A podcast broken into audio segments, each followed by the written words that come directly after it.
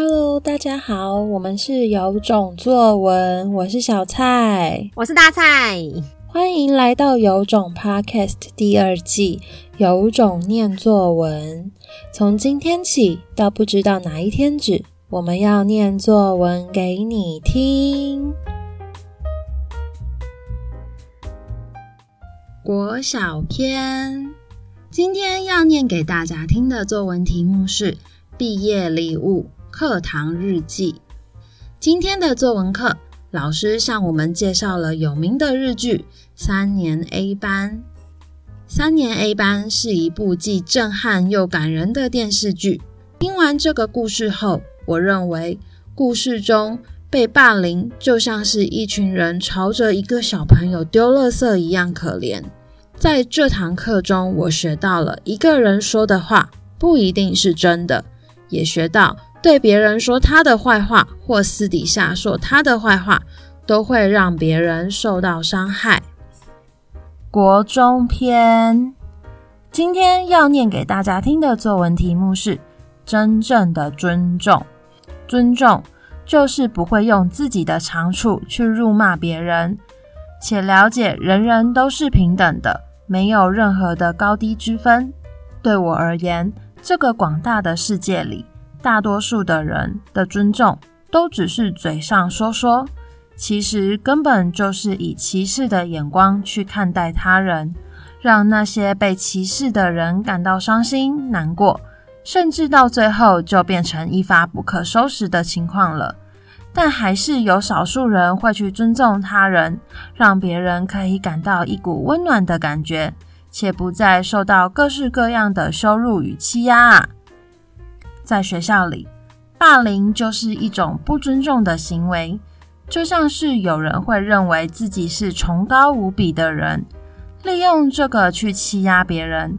但如果他能知道如何去尊重别人，思考自己真的不是那么伟大，并且在了解后加以改善，或许就能让别人不再被霸凌，而是关心了啊。如果这个世界上，大家都能以真正的尊重去看待他人，那世界就不会有霸凌与歧视的存在。但现在的我们可能还无法完全做到，但我相信未来的某一天，我们都将能以真正的尊重去对待他人。那相信我们的社会一定会变得更加温暖且和谐啊！以上就是今天的作文，有种听的你猜猜看，写这两篇作文的学生是几年级的学生吧？我们来请大蔡老师揭晓哦。好的，这是四年级的小朋友写的作文，那他其实是写三年 A 班这部日剧的日记。那我们其实在教大家写日记的时候，有一些呃模板啦，应该这样讲，我们会说。今天的作文课，老师向我们介绍了怎样怎样的日剧，然后让学生带入。通常这样的日记练习呢，最适合的使用的学生是中年级，因为他们还在建立词呃词汇的呃怎么讲，应该说字词的的词汇库啦，所以用这些词汇库来带入，对他们来说比较有帮助。那他们也不会觉得哦，老师每次都叫我们天马行空的写，我好害怕，我写不出来，等等等的。所以它可以套用了有名的日剧，那在这边有名也可以变成知名，也可以变成享誉盛名、大名鼎鼎、家喻户晓等等等的。好呀，那这篇文章有一个有一两个我觉得还不错的亮点，以中年级来说，可以用到既震撼又感人。代表是他已经知道说怎么去强调内心很惊讶的感觉，也不会再写出呃既恐怖又令人害怕等等等，他会换一个词。所以中年级的学生用震撼的话，算是中上程度。听完这个故事后呢，我就要引导大家用譬喻句。对，所以我认为故事中呢，女主角欧就是那个游泳健将啊，被霸凌就像是一群人朝这个小朋友丢垃圾一样可怜。那个譬喻句运用得很好。那天还有看到有学生说是像三脚狗一样要前进等等等的。其实譬喻句是让你的文章活化的一个关键，所以我们都会鼓励大家一定要在第二段，也就是你的要描述一个故事的时候，你避免流水账。其实你就是写，呃，这个故事里面让你最印象深刻的地方。那你知道这个故事之后，你的心情或者那个主角的特色像什么一样？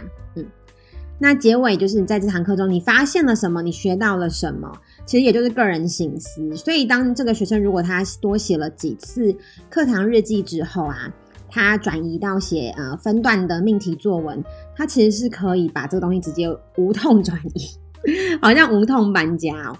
就刚开始就介绍，然后再来个人经验，然后最后个人省思，其实是一样的。那我们有没有觉得我设计的很细呀、啊？在这些安排上，写作技巧的设计上面也是很细。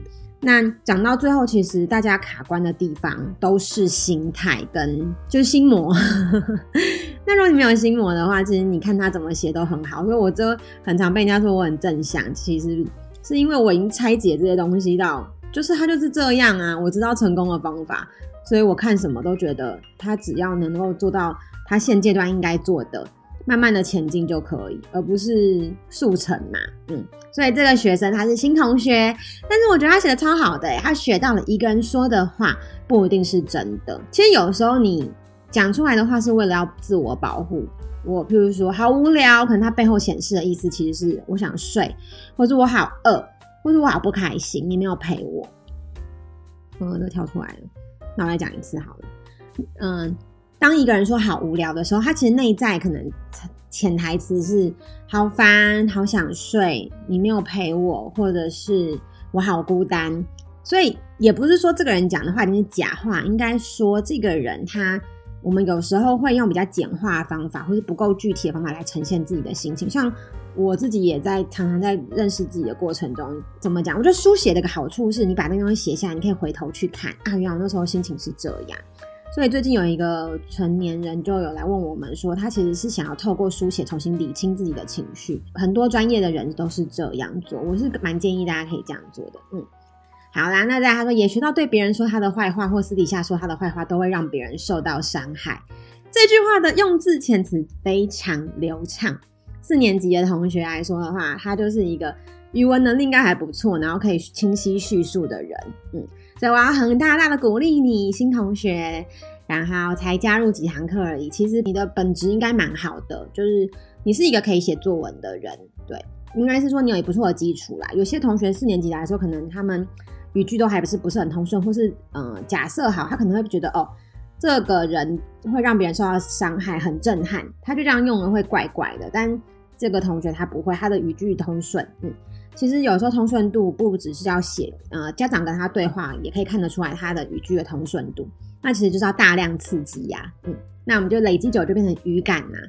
所以像我最近常看到学生在写小说，就是那个讲故事的方法，有时候跟我们上课的方法很像，就想说大家可能久了之后就会内化。像有时候我们看宅女小红写故事，她不是都会写说逆子啊，什么逆袭，那大家久了就会学嘛，就那种感觉啦。好啦，所以呢，这个文章还要搭配另外一个文章是，也其实他也是六年级，只是他上的是国中班，他是一个旧生，嗯，那他们都是在讲所谓霸凌跟尊重的议题，所以我觉得小蔡老师把它并在一起还蛮好的，因为其实这个学生他这时候写这篇文章应该才五年级耶，真正的尊重这一篇。那他现在是六下，那是我们去年在上小丑的，诶，去年还前年了，好久哦。小丑那部电影上线的上映的时候，我们谈的。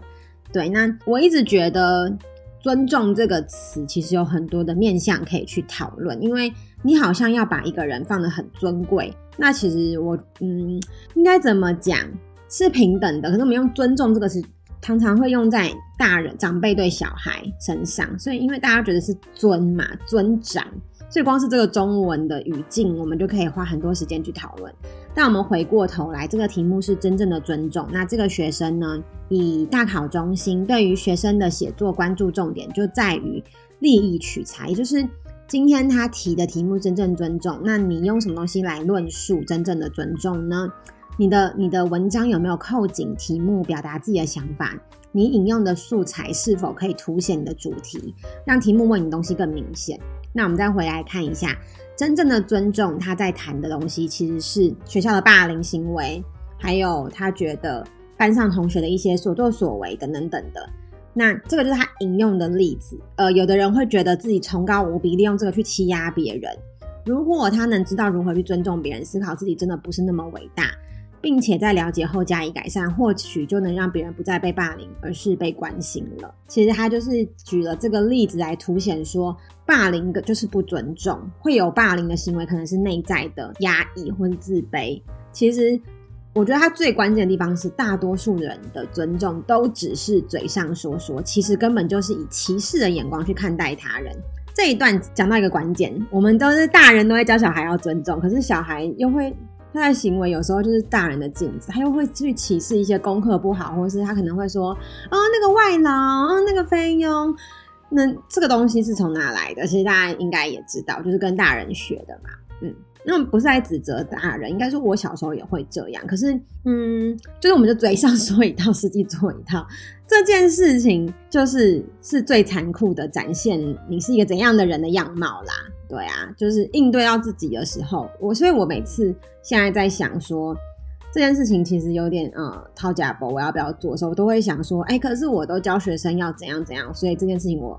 我应该就是合法的去做，我不要做一些偷鸡摸狗的行为。就像那个学生讲，如果世界上大家都可以真的尊重自己，你真的可以言行一致，嗯，这个社会会很温暖。